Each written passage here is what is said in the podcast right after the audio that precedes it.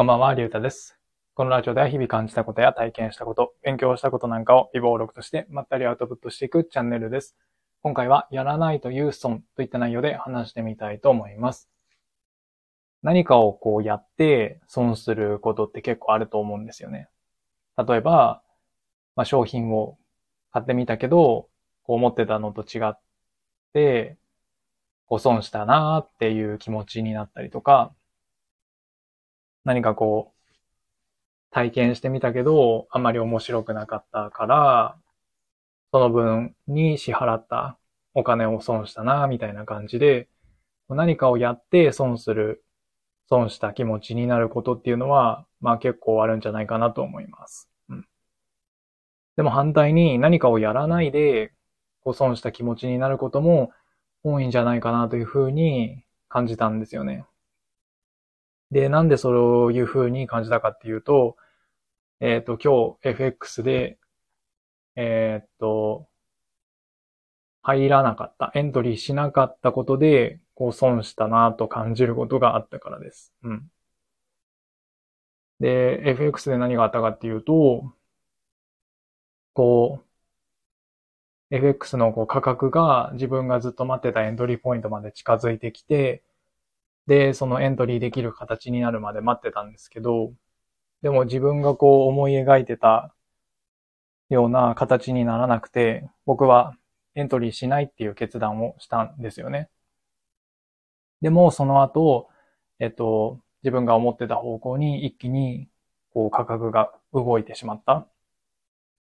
まあ、こんな風に僕がエントリーしない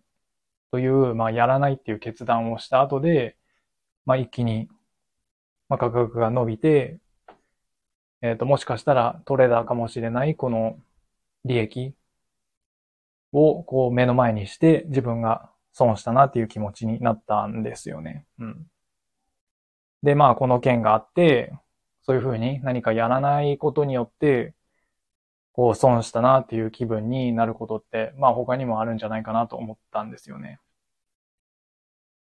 まあそうですね。例えば、うーん、まあ、僕は小さい頃ピアノをやってたんですけど、やってたっていうかまあ習わさせられてたんですけど、でも自分自身がそんなに興味がなかったので、まあいちねんぐらい確かやってすぐやめてしまったんですよね。小さい頃に。でも、こう今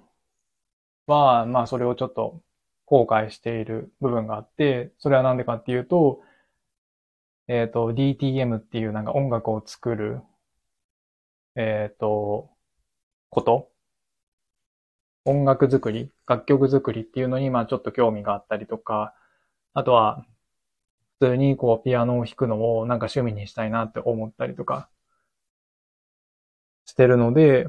うんと、もしあの時やっていれば、今、そういう音楽を作ったりとか、趣味でピアノを弾くのとかももっと楽しめてたんじゃないかなというふうに感じたんですよね。だから、その小さい頃、ピアノをやらないっていうことをしたせいで、まあ今そういう、なんか、うん、損した気分になってしまっているんですよね。うん。で、もちろんこういう、なんていうんですか、趣味みたいなことだけじゃなくて、まあビジネスにおける、えーことでも、まあ、同じようなことが言えるんじゃないかなというふうに思います。うん。まあ、例えば、YouTube かな？うん。確か最近、えっと、YouTube の、えっと、収益化の条件が緩和されたと思うんですけど、確か前は登録者がせんにんで、まあ、えっと、総視聴時間がよんせんじかんでしたっけ？ぐらい。必要でみたいな条件だったと思うんですけど、まあそれが少し緩和されて、チャンネル登録者数がごひゃくにん。で、なんか他の条件も確か緩和されたと思うんですけど、ちょっとあまり深く見てなかったので、しっかりとは覚えてないんですけど、でも前よりかはその収益化しやすくなったというふうなことを目にしたんですよね。でも、その前の条件で、えっと、前の条件を見たときに、その YouTube をやろうか、やらないか悩んでた人たちが、そのチャンネル登録者数せんにんなんて無理だよって感じて、まあやらなかった。でも、うんと、そんなの関係なく、そのやってた人たちは、もしかしたら今回の条件、緩和された条件によって、今までは収益化できなかった人たちが収益化できるようなことがあるかもしれないですよね。まあそれは、うんと、どうしてかっていうと、ちゃんとやってたから。でも今回、その、えーっと、昔の条件で、諦めてしまってやらないという選択をしてきた人たちは、結局、うんと、YouTube 何も、えっと、続けてきたものがないので、いくら緩和さ、されたとしても、自分がその条件に当てはまることはない。ってことは、まあ、結局なんか損した気持ちになると思うんですよね。あのまま続けていればよかった。諦めずにやっておけばよかった。みたいな風に、こう、ちょっと、損した気持ちになると思うんですよね。うん。まあそういうふうに、まあビジネスとかの領域でも何かをやらないという選択をしたことによって、なんか損失を出したりとか、まあ損を感じたりとかすることもあるんじゃないかなというふうに思うんですよね。うん。まあもちろんこのたらればの世界なので、まあ、やらなかったことで、結局それが正解だったっていうパターンももちろんあると思うんですけど、